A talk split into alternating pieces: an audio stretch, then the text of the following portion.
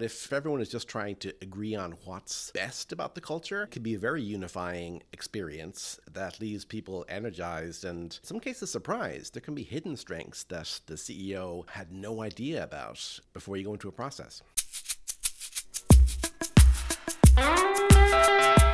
Welcome to Conversations with Connors, a NetworkWise podcast, and I'm your host, Adam Connors. NetworkWise trains and educates individuals and organizations in the science and art of networking to accelerate sales, personal development, and career opportunities. In conversations with Connors, I talk with a variety of highly successful individuals in order to gain insights on how they built, maintained, and cultivated their relationships in order to live a life by design, not by default. During this podcast, Peter Phelan, the founder and CEO of Values Culture, an organizational culture doctor, shares his experience developing corporate culture and building his reputation in the field. Phelan explains that he uses his creativity to help organizations build and maintain strong, healthy cultures. Peter has an interesting story, which I'm sure has been a driving force in his success. And success leaves clues. What do you say we get to the show so you can hear it for yourself? So you ready to rock? I am. All Thanks, right. Adam. So uh, Peter Phelan? Well, I do prefer uh, Phelan. Uh, that's the way the family has pronounced it for a few centuries. And of course, the other versions maybe aren't so positive. Uh, Phelan sounds like not succeeding. And then the other one I get is felon, which Oh, is geez. even worse, a convict. All right, that's good. It must be a, a fun conversation piece. yeah, feeling is good. All right, good stuff. Well, Peter, thank you for making today happen. We're going to have some fun. Uh, I'm excited to share your story. Uh, I'm excited to just edify the audience about who you are, uh, what you do, and you know what's put you in the position you are today. Uh, can you edify us and just give us a quick synopsis? Sure. Uh, first of all, thanks for having me. And uh, yeah, the the nutshell version is I'm an organizational culture doctor, uh, which is a profession I think I created myself. Um, you know, behind that is uh, an education back in my homeland of Ireland in business and, and management, and then working in house in HR for for 20 years. Uh, so uh, yeah, uh, that was the the background, and then I got to kind of uh, design this job that was my favorite parts uh, of being an HR leader, and uh, that is a culture doctor. I guess we'll talk more in detail in a minute. Yeah, where, where'd the name Culture Doctor come from? So I had a good friend of mine, um, a stand-up comedy friend, uh, which could be another thread for us, and Heidi, and she was an amazing stand-up, and by day was a management consultant, and how she would describe her uh, profession, her day job was a doctor for businesses. And that always just resonated with me as a really nice way to put that. And uh, the kind of doctoring I do is for the organizational culture. So I'm just a bit more specific. I'm a culture doctor. What does that entail? So, um, the main use cases I've done would be kind of much as a doctor would do, you know, diagnostics.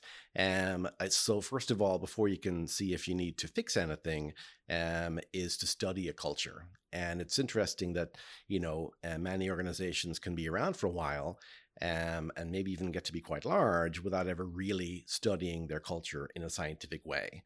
Um, so I was lucky enough uh, to be entrusted with that kind of studying the culture when I was in house as a chief people officer, and um, I developed some kind of tools and uh, discipline around it, and then I built and built on that uh, when I went uh, out on my own as a as a culture doctor, and. Um, started using um, more and more tools uh, to you know really get to the truth of a culture um, in a way that in my experience um, i hadn't seen many companies doing So I want to talk about your entrepreneurial endeavors in a little bit, but right now, tell me about how you get under the hood of an organization. Like how how do these companies feel comfortable to own? Like, hey, we got a problem.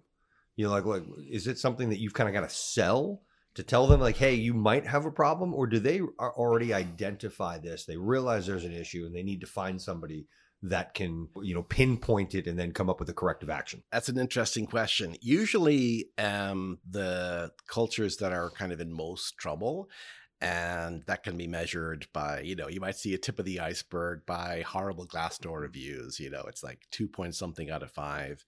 And then, then that's if they're kind of reflective enough to do an internal engagement survey and if it's kind of the same you know 50% uh, out of 100 or whatever those typically aren't my clients. Because they don't care enough about it maybe or just aren't tuned into it enough to invest in engaging a consultant.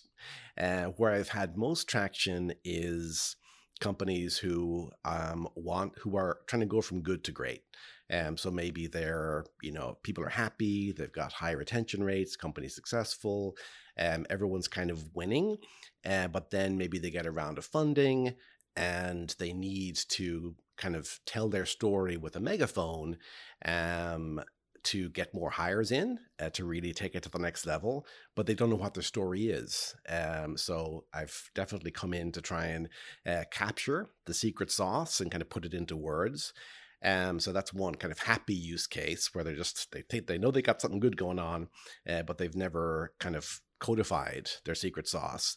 The other one is um, maybe it's the same company or the same type of company who's kind of had that growth, and they've gone from 100 to 200, and they've seen the culture slip a little. They aren't like that disastrous 2.5 on the Glassdoor I mentioned earlier, but maybe they've gone from a 4 to a 3.6. And the internal survey data is also trending a little bit downwards.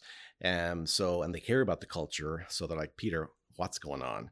Um, so that's the two most common use cases are kind of capturing the thus far never defined culture um, or uh, intervening if there's a little slippage in an otherwise good culture. The the really disastrous ones tend not to call me. and then and then speaking of calling you, who is it that's calling you? Is it the VCs? You know, the people, the investors that are like, wow, we, you know, we put a lot of money here. It's so important we get this right because they know how important the culture is. Is it the chief people officers themselves? Or are the chief people officers sometimes I don't, I don't know if defensive is the right word or protective because they feel like it could be slip on them when it's necessarily not their fault. But who is it that ultimately, you know, reaches out to you? So I have had all three of those. I think the most common is the CEO um, or the COO sometimes. Um, but yeah, somebody who's internal uh, but isn't the head of people. Uh, because you know the head of people can be a bit too close to it. You know, the culture's their baby. If we need outside help, does that mean I've done something wrong? Um, so often the first point of contact is that maybe the, the chief people officer's boss, but the happy ending is I tend to work really well with chief people officers once they kind of get over the the hump of maybe feeling a bit self-conscious. I come in, put them at ease, say, hey, you know, I do this a lot. Um, you know, you've been a chief people officer for years. I was too um, up until you know 2016, and I wouldn't have been confident doing a culture study in 2013 or whatever. Um, you know, and I was already a decade and a half into my career, so you know I happen to do this a lot with a lot of companies, and I've established some expertise and tools and tricks that nobody would expect you to have. Um, let me help. So you're essentially putting them at ease, saying, "Listen, I'm not a threat." You, you know, as the CPO, you know you're there to run air traffic control and not necessarily be an expert in every single thing. This is your area of expertise. Let me stay in my lane. Let me help you. Let me support you. And then let me move on. Exactly. You know and leave you hopefully better off for the engagement. Yeah. Wow. So how rewarding is what you do? It's awesome. Uh you know i think that there's lots of um kind of lifestyle rewards, which I didn't necessarily know I would appreciate as much as I do. Um, meaning that, you know, since I've stopped being a, a, a serial monogamous uh, W 2 employee, um, I've had a lot more freedom in my life to see more of my uh, lovely children and wife, uh, to travel more, to own my schedule more. Um, so that's been, you know, uh, indirectly super rewarding. Like here I am in Hoboken chatting with Adam. You know, that wouldn't be the typical day's work on a W two. then that's sort of uh, one hop removed. But on the direct rewarding, um, it's it's delightful. Um, I really enjoy the process of um, helping people get to know the truth of their culture. And it's the way my approach is kind of a non threatening way, and not just with the chief people officer, if, if that's my main client, which normally it is, uh, but also in the way the whole engagement is set up. Uh, we're looking for a strengths uh, kind of based approach. Um, so if I use one of my favorite tools, uh, a competency model uh, with 38 competencies, um, if and say we're looking to make sure your values are accurately stated, uh, so people can be rallying around things they really believe in, and we're gathering a lot of data around the these these values, and and, and we use the competency model, and you know get a lot of data not just from the executive team but from other stakeholders as well. And um, we're looking to um, focus on the strengths. So nobody, no company, no individual is amazing at all 38 competencies in a competency model.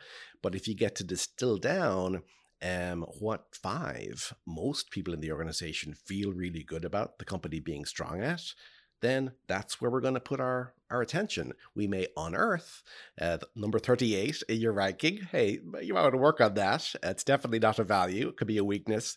Um, but if everyone is just trying to agree on what's best about the culture, it can be a very unifying experience that leaves people energized and, in some cases, surprised. There can be hidden strengths that the CEO had no idea about before you go into a process. Wow. So your reputation is sterling. You know, you came highly recommended through me, and then it, as we've gotten to talk, here you know, uh, we know a bunch of other people in kind, and then there have been situations, you know, over the past couple months that I've said, oh, you know, I need to introduce you to Peter, and everyone's like, oh, I know Peter. So, uh, so uh, reputation is amazing. So, thank you. But but listen, it is what it is. But how have you built such a great reputation? Because, and again, this, pardon my own ignorance how do you quantify what you do? Like, I think that that's really hard to quantify culture unless there is something that, that you could do. Or is it just like, hey, company's moving in the right direction. We feel good. You've done a great job. That kind of word of mouth, um, you know is is very validating and helpful and on valuesculture.com my website i've certainly captured some of those mm-hmm. testimonials in writing um, where you know, something as hard to quantify as culture um, does get a lift uh, by um, my coming in, facilitating a process where they get to know what their secret sauce actually is. And then maybe there are quantifiable outcomes like ease of hiring, um, perhaps winning Best Place to Work awards, um, uh, business success. You know, it's like, you know, people are just more engaged and they're doing better work and revenue's up. So there's some outcomes that can be measurable.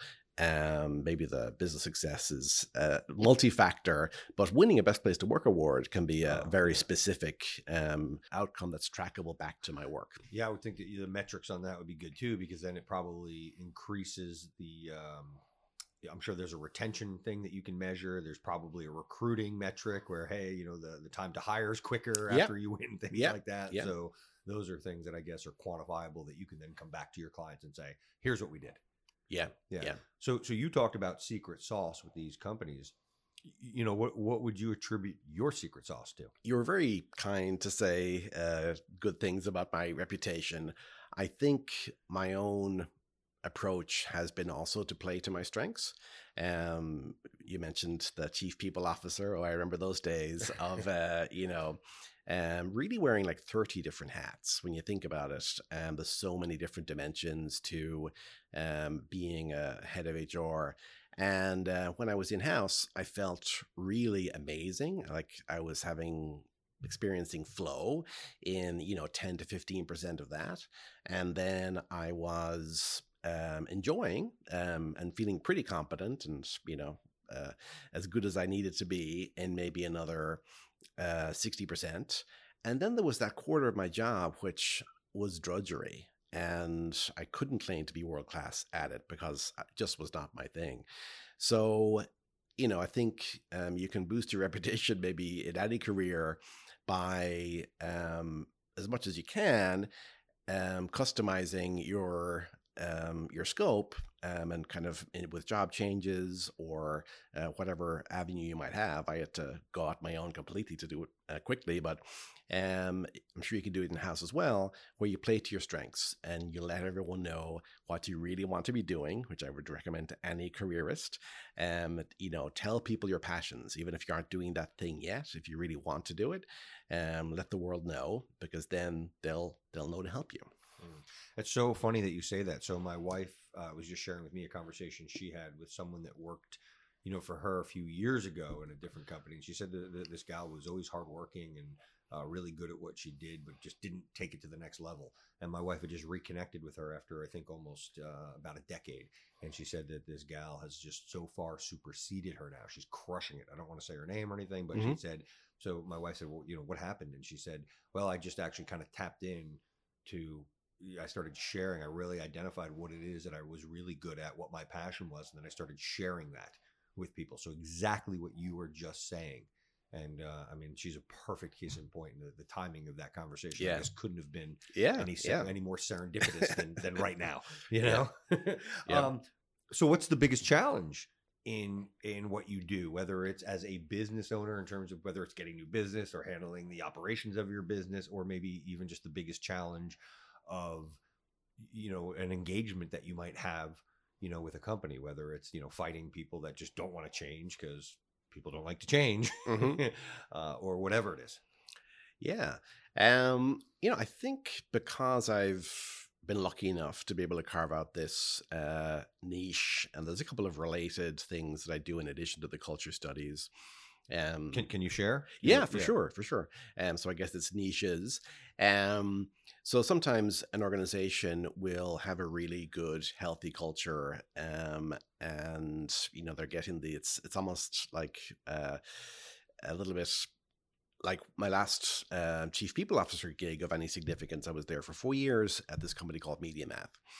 And our our problem wasn't that we didn't have necessarily a good sense of our culture because we'd studied it quite judiciously, um, but it was maybe that um, the world didn't know. And so, you know, I had this uh, board meeting with uh, um, you know, a little bit of tension in the air because uh, I was told, Peter, you know, this is 2000, early 2013. Um, so not everybody was looking at Glassdoor back then, 10 years ago. Um, but uh, nonetheless, uh, a board member commented, "You got a 3.2 on Glassdoor. That's like less than average, and you claim to have this great culture." And I was like, "Hmm, actually, I think we can fix that." And so I you know, was able to tell them that we'd done a survey monkey. This is the years before Culture Amp or any of the great tools uh, you have now for measuring your culture. Um, but we did a quick, uh, you know, survey monkey, and about 89 or 90% of the team would recommend working at MediaMath. So I was able to, you know, uh, uh, gently ask the team, who are quite data nerds, um, to fix this data error on Glassdoor. You know, tell our story. We don't want to look, excuse me, any better than we um, should look. Um, you know, we want it to be true, but we definitely don't like that there's such a discrepancy between the internal truth, which was pretty solid data, like 80% response rate from the employees, whereas, you know, mm-hmm. Glassdoor is like one random review here or there, not really uh, statistically significant. Um, and the team did step up. And within a year, we had uh, the number six spot um, in the country on the best wow. places to work list. So How about that for us, uh, reversal. that was a good. Yeah. It was a good turnaround, and then we stayed there. Um, you know, and this was telling in a roundabout way, but that became like the second product: a, a healthy culture that isn't getting its credit uh, publicly. Um, internally, people are loving it, but nobody knows.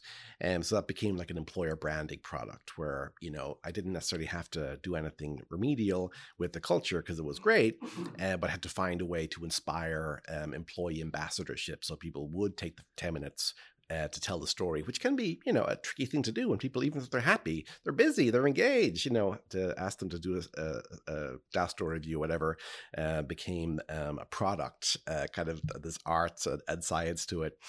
Um, so that's product number two, you know, employer branding work. And then product number three after maybe a short term engagement, um, sometimes there's a need for a heavy hitter to continue the work.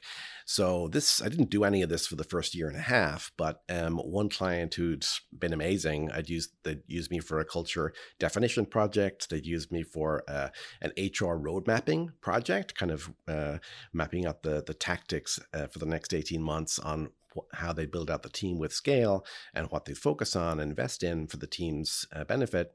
And then um, they also did an employer branding project, so a great customer. Then the fourth engagement was, "Hey Peter, we need a head of people um, who, because our current one is retiring, can you find us um, somebody who's going to, you know, just really take this uh, baby and keep it moving? And then that, you know, year and a half into the culture doctoring, that became an important, um, you know, revenue stream is is placing um, heads of people. So, so your three offerings, culture doctor, are coming in helping change cultures, turn them around, or just improve them, elevate them. Uh, number two is more of like a PR, like the branding. Hey, you've turned this around. Now let's make sure people know yep. about this culture, right? Like yep, this is yep. important. And then the third offering is a uh, you know is a talent offering, right? It's yeah, executive search yeah. for for people and talent. You know, head of head of people, head of talent acquisition. So you asked about challenges. Yeah. Um, so because I've got these these different things uh, going on um, which all are kind of in that uh, 10 or 15% of my old chief people officer job that I love the most. Um, I uh, don't run into too many real headaches doing these things I love, even if the clients, you know, are a little bit tricky. I don't know. It's even hard to identify tricky clients because normally the ones who are going to be, you know, slow to change or whatever, um, they self-select out. They don't end up working with the culture doctor. Uh, you know, the the sort of growth mindset is almost guaranteed if they sign the contract that it's going to be a somewhat uh, productive experience. Um, so yeah, there'll be you know pers- prospective clients who don't end up signing the contract, who self-select out, who thought that maybe they'd want to work with a culture doctor and weren't put off by the name, uh, but you know didn't want to do the work or whatever.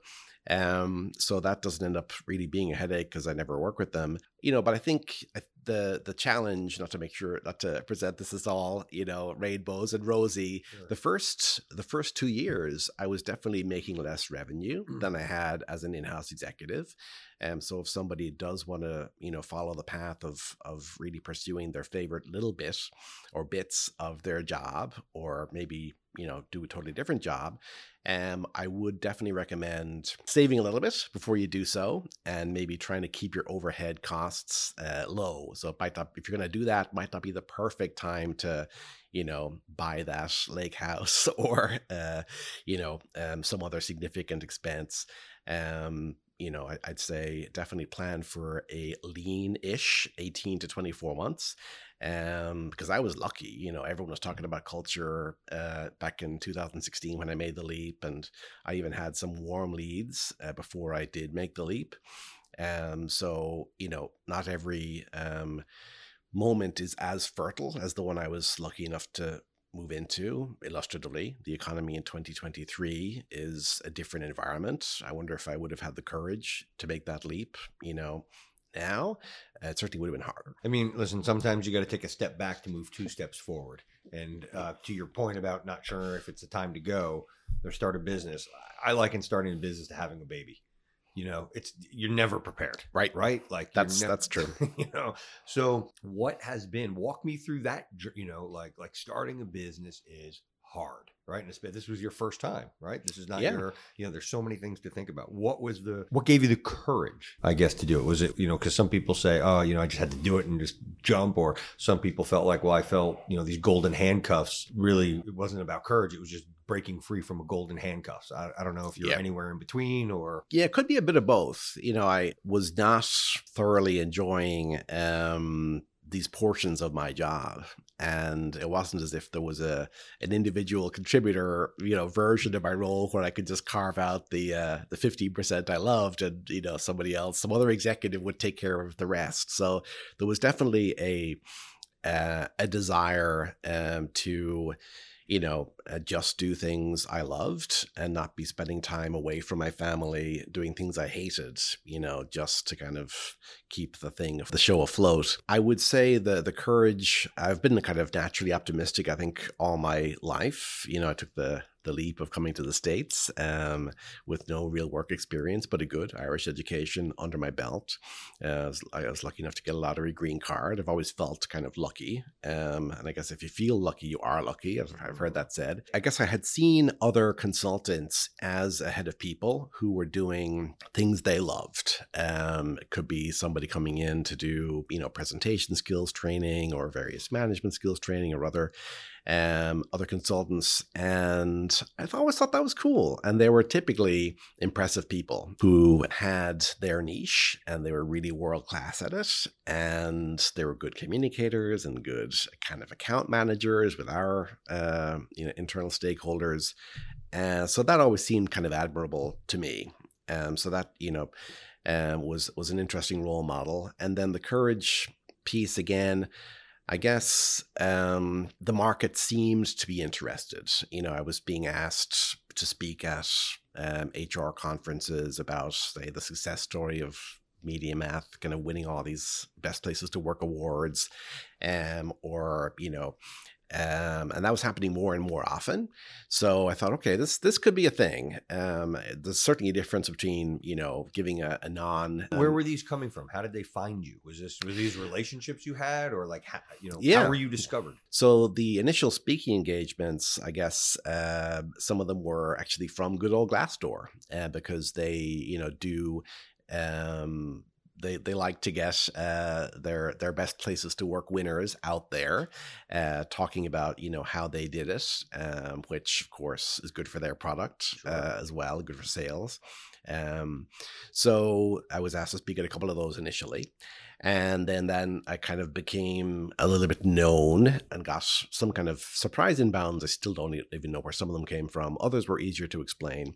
Um, so you know, my last couple of companies had investors, um, and they so that they were that's where I was asked by the VCs to speak to other smaller portfolio companies. Gotcha. How important has LinkedIn been for you? You've got like thirty thousand. I have maxed it out. Yes, yes. Uh, uh, it's it's been amazing. You know, I I I'm, you use it.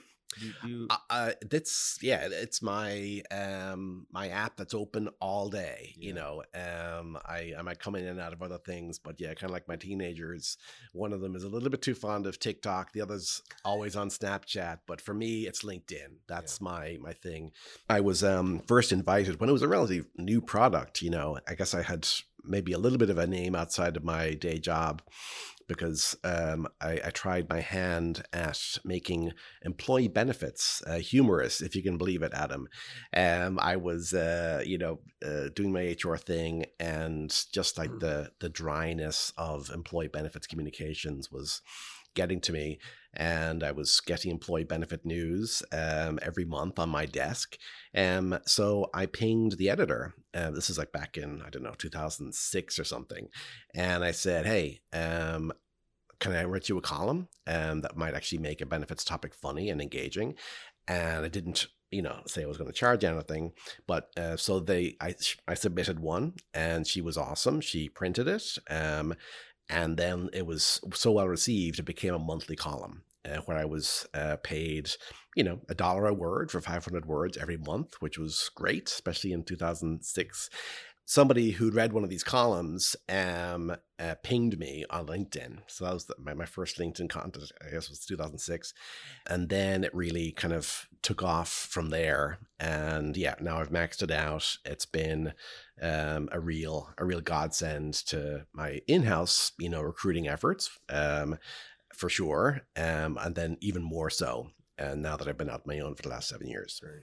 How are you managing all the relationship? I mean, again, getting back to just the people that we know in kind, you know, they they don't just know you, but they seem to know you pretty well. What have you done to be able to maintain these relationships? Is there is there a certain outreach that you have just to check in with them? Is it seeing people at conferences and then spending extra time?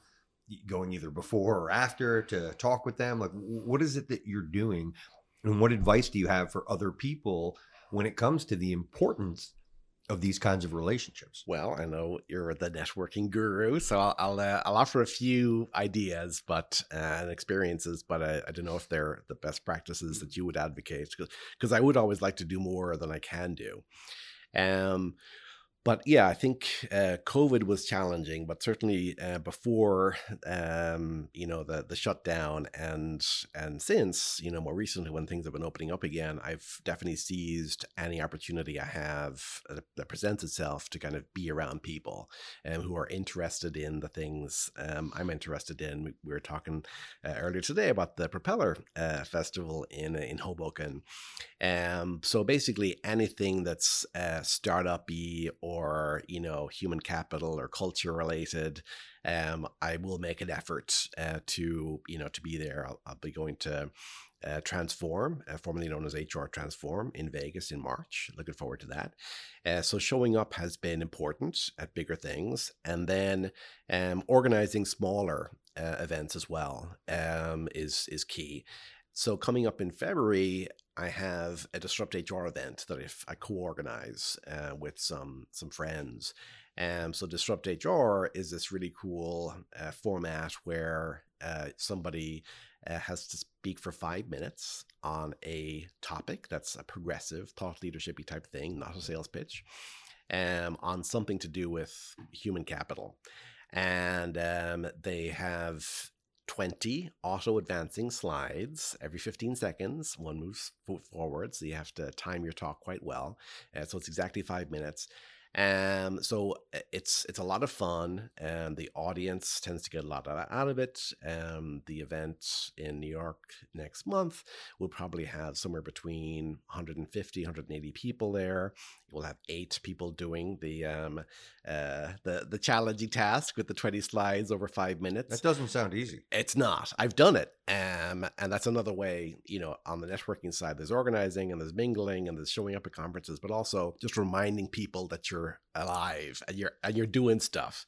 So I've been on the Disrupt HR stage in uh, New York, in Long Island, in Westchester, and of course, I promote the heck out of it um, on uh, LinkedIn, my favorite social media. Um, so that'll kind of remind people you're alive. And if they're kind enough to, you know, like it, comment or whatever, I'm very appreciative. And maybe I'll have a sidebar conversation with them to catch up. But yeah, I think it's a combination of organizing events, attending events, and then putting stuff out there, sharing. So, so it sounds to me like you're saying proximity. You know, proximity is power, right? If you know, being front and center so you don't get forgotten about. Yes, know? yes. You, you, try try and stay top of mind. So if like, oh, we have a culture problem, who would help with that? I kind of want people to not have forgotten that the culture doctor exists, mm-hmm. and um, you know, um, I also try and be a, a generous networker. Um, so it, it's definitely a, a, give and take. Um, I you know thank uh, anybody who's helped me uh, with connections or whatever. Pretty judiciously i like to think. Apologies if anyone listening uh, I, I, forgot to thank you for you. Um, but yeah just showing appreciation um, asking if i can help them in any way. Um, and yeah so i definitely um, I'm, I'm a fan of that. So it sounds to me like first of all show up Mm-hmm.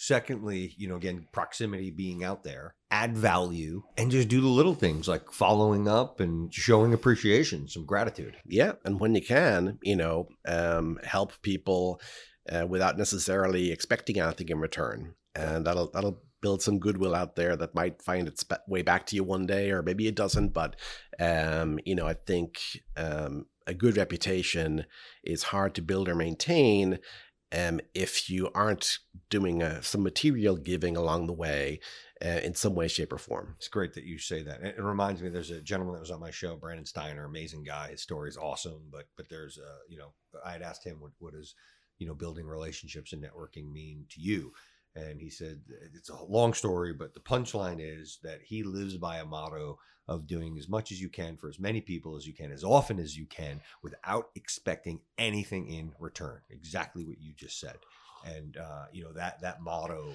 uh, that way of living, has uh, paid tremendous dividends for him throughout yeah. the course of his life that where you know again similar to where he's at a point where you know business and and, and goodness just comes to him in in droves um, not necessarily as easy early you know when you're doing right. those things but um, you know, karma does have a way of finding itself. Yeah. you know, coming, coming Yeah, back yeah. He he sounds like he's taken it to the, you know, postdoctorate uh, level. I'm still a, a work in progress, um, but I aspire to be as kind of a generous a giver first, um, as as that uh, that guy is. So most people don't realize, you know, that just again getting back, it does come back to you. A lot of people get so stuck in the, you know, the whole Eisenhower principle. You know, uh, you know, what is it saying? Uh, busy versus important. Mhm. That which is, you know, typically busy is not important, and that which is important isn't busy. Something to that effect. Yeah. You know, the point is, a lot of times people get stuck in the in the hamster wheel of, oh, I got to do this, I got to do this, and they're so mono focused on just a job or doing one thing, and they're they're missing the picture, the bigger picture. You know, of of uh, building their social capital you Yeah. know, which is going to come back to them, you know, like we just talked about in in in droves. Um, who any people in particular that have had a big impact on your success? So yeah, I think so. I um, pardon me being a little bit mushy. Um, I will uh, mention two uh, folks from my kind of early twenties, um, or maybe I can go back a little bit further.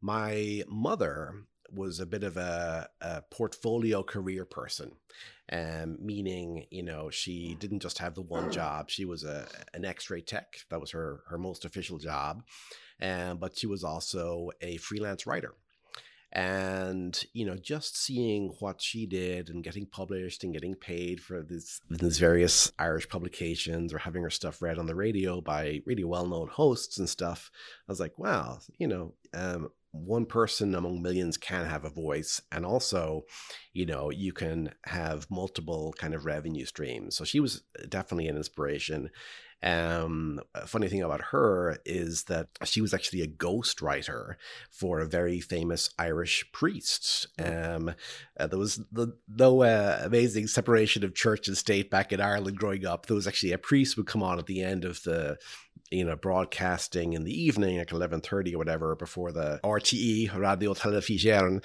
uh, went off the air for the night and would offer a prayer at bedtime um, but I guess it's hard for a priest to come up with a new prayer at bedtime or kind of thoughtful spiritual uh, idea um, every day. So my my mother was actually the ghostwriter for one of the most successful priests at this thing. I won't name any names. We got to maintain the ghostwriter thing. Um, but uh, you know, she she showed me that you could uh, do multiple things. And now fast forward to the twenties. Um, when I was 23, I was lucky enough to, you know, come to New York and get an interesting job immediately. Um, it was in the HR domain, of course. Uh, Chemical Bank had just uh, purchased Chase Bank and decided to keep the uh, the cooler name. Chemical was always kind of weird, but they needed uh, some, you know, consultants to help with the merging of benefit plans, programs, policies, and I got to work on that. And uh, I was 23. Uh, one of the bosses um, on the client side went out on parental leave, um, so I was elevated to being a supervisor and stuff, managing people, you know, who were in their 30s and 40s. It was this really, really amazing uh, opportunity for a young person. Um, and but one of the folks, one of the colleagues, was like, Peter, always remember you're you're you're more than this. Um, you are more than this job. I thought it was, you know, uh, really, really kind of rocking. Um, and but still, you know, she took that time out. Her name was Anna, awesome person, uh, to just say, hey, maybe you are rocking it or whatever. Uh, but you know, it's it's not your your Peter is far bigger than this thing. And I thought that was super cool. That's great and advice. remembered it ever since. And remembered um, to you know continue sharing my interest outside of work, which was beneficial two years later. Uh, when another colleague at a new job called Megan and said, "Hey Peter, you're interested in writing." I'd mentioned it to her at some point. Um, check this out, and it was a little brochure for a uh, adults learning offering at uh, the old Stuyvesant High School, and um, ended up being a really good class. And it's where I met my wife. Um, so that's maybe the best bit of advice I ever got was like, hey, check out this brochure, writing fan, uh, because uh, that one sentence had such a huge impact on my life. And uh, now, you know, a couple of teenagers uh, and, uh, you know, 20 happy years of, ma- of marriage later, uh, still very, uh, appreciative of Megan. And, you know, it's consistent with the idea of you're, you're more than just your, your, your day job. That's a great takeaway. I get two more questions here as we, as we look to wrap up. Things that people can learn from you. Do you have any habits, you know, that, that are golden habits that also have contributed to your success? That's my first question. And then, well, let's start there. Yeah. Yeah. So, you know, I, I think that um, having some kind of creative pursuit uh, in your life, and I'm not 100% consistent at this, so I, am still a work in progress. Um, but I think that is important if you do want to find your niche, and that you should always be tinkering with something creatively. I'd mentioned the stand up uh, thing earlier, um, so I'm, I'm doing stand up again now. I've got a so a new talent showcase show in in, uh, in, a few weeks at Gotham. Wish me luck. Nice. Uh, thank you. Um, but um, you know, just that uh, idea of having a, a separate space where you're kind of putting your brain a little bit to work, uh, firing up some neurons you don't fire up every day, you know, or that I might not fire up if I'm doing an executive search project or a culture project, even though I love those. And the idea of you know just doing something completely different, I think, is very good for the brain, and um it also helps to do creative work when uh, it's relevant to your day job. So I like like many people, I had some time on my hands in Q uh, two of 2020. Uh, a, lot of my work dried up overnight. Thankfully, didn't go to zero, but it was still uh, quiet. And so I started writing articles for HR uh, publications, ERE uh, and T LNT, then that helped me kind of um, tell my story uh, in new ways that I hadn't thought about before. Um, it helped me offer some value uh, to you know uh, maybe companies who or individuals who wanted to maybe take a crack at defining their culture um, but didn't have the resources to pay a consultant um, so yeah i'd say um, th- there's a lot to be said for having some uh, creative. Of course, you also get to meet your amazing wife, uh, but I think that uh, yeah, having some creative uh, side uh, where you you know even if you're in a job you're happy or you've carved out one that you're happy, like I have, never stop um, taking a step out of that and flexing new muscles. Great, great, great, great. And my last question: How do you decide? So you know, given who you are, what you know, all the people that you know, you get probably lots of introductions, you know, or people reaching out all the time. How do you decide who you're going to spend time with? what is it that you're looking for in someone? Is it how do you decide? Do you understand the question? Yeah, or it's like yeah. is it's it's an open, it's a loaded question. Yeah, you know, I think there's um, something to be said for how we met. You know, it was a uh, a warm, uh, double opt-in, uh, introductory uh, situation. Love that. Can you explain the double opt-in, by the way, because that's so important, and most people miss that. So, you know, our situation was that our mutual friend um, was, you know, kind enough to mention us, uh, you know, to to one another um, as a potential contact. Um, didn't say, hey, you know, un, un, uh, unsolicited or unwarned, Peter, meet Adam. It was a case of, hey, uh, Peter, uh, this guy Adam is pretty cool. Um, here's what he does. Uh, Uber networker, podcast, um, you know, really smart guy. Um, I think you guys could, you know, have a mutual benefit situation there. And then I don't know quite how he uh, teed me up for you, um, but maybe something similar. And um, it's like, yeah, okay, that that does sound like a, a win-win situation. I'd love to speak with Adam. And then and only then, you know, with both parties on board and kind of intrigued, um, did you know, did the connection happen? Um, so, I mean, I think that's a good guide that there should be some potential, you know, hopefully mutual benefit. I do like to give, so it doesn't always have to be. Um, but I guess the most appealing um, introductions are you know brokered by a thoughtful uh, third party who knows both people Um, that's not to say I, you know, I won't respond uh, favorably to an occasional kind of blind inbound if I'm like, wow, what they're doing is really interesting, and oh, we do have some share connections. You know, might have been nice to be introduced by a share connection, but what the hey? Um, she looks amazing. I'll, I'll, I'll respond. Yeah, great. I'd like to first. I should have led with an introduction, thanking Camille for that introduction because he's fantastic and um, Camille is awesome. Yeah, I can't say enough of, of about him. But I, I, I want to talk a little bit more about that double opt in because I think that's so important and so often missed. So same thing, you know. Again, he told me, um, you know, just how wonderful you are. Just felt that you and I were very aligned in the way that we view people and connections and things of that nature.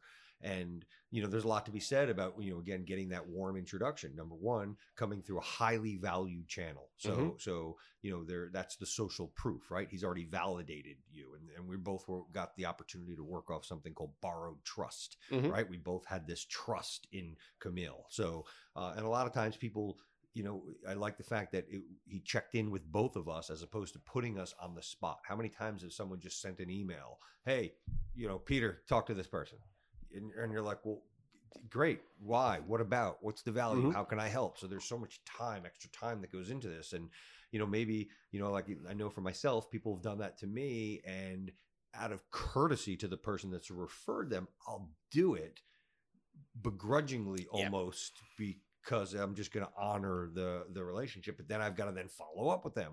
How? What am I? You know. So mm-hmm. so there's a lot of time that gets wasted if they don't do the double opt in, or maybe you know, mm. listen, maybe you're on a project or you're traveling, or the, you know, then you got to go back and forth scheduling. So there's so much that goes into the the double opt in, and and what's also really good for those of you who are going to make an introduction, when you make the introduction, do the double opt in. But I also recommend highlighting how you know the the reason behind the introduction and how you think the other person could benefit or what your thought was in making that introduction or maybe even saying something like hey you know uh, adam and by the way ask peter about how his stand up is going.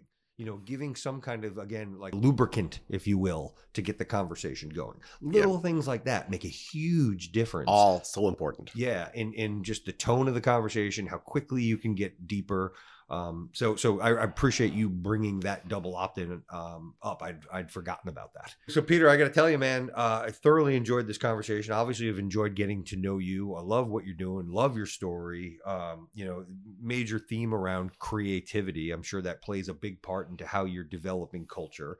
Uh, I love your entrepreneurial journey. Love the way you're building relationships, i.e., the the double opt-in um, getting yourself out there and again just again being creative adding value and just giving. So thank you so much for making today happen coming out to hoboken and uh, being on the show. Thanks adam. It was a great pleasure. I'm so glad we uh, were connected. So kudos to camille. Kudos to camille. I love that. Cheers for now Thanks for listening to Conversations with Connors, a Network Wise podcast. If you or someone you know is looking for a career change, building a business, seeking to expand sales, or is just generally interested in improving your overall health and happiness, then head on over to networkwise.com to gain access to a plethora of resources to help you build your networking skills and community. Those who are ambitious will network, the ones who succeed will network wise.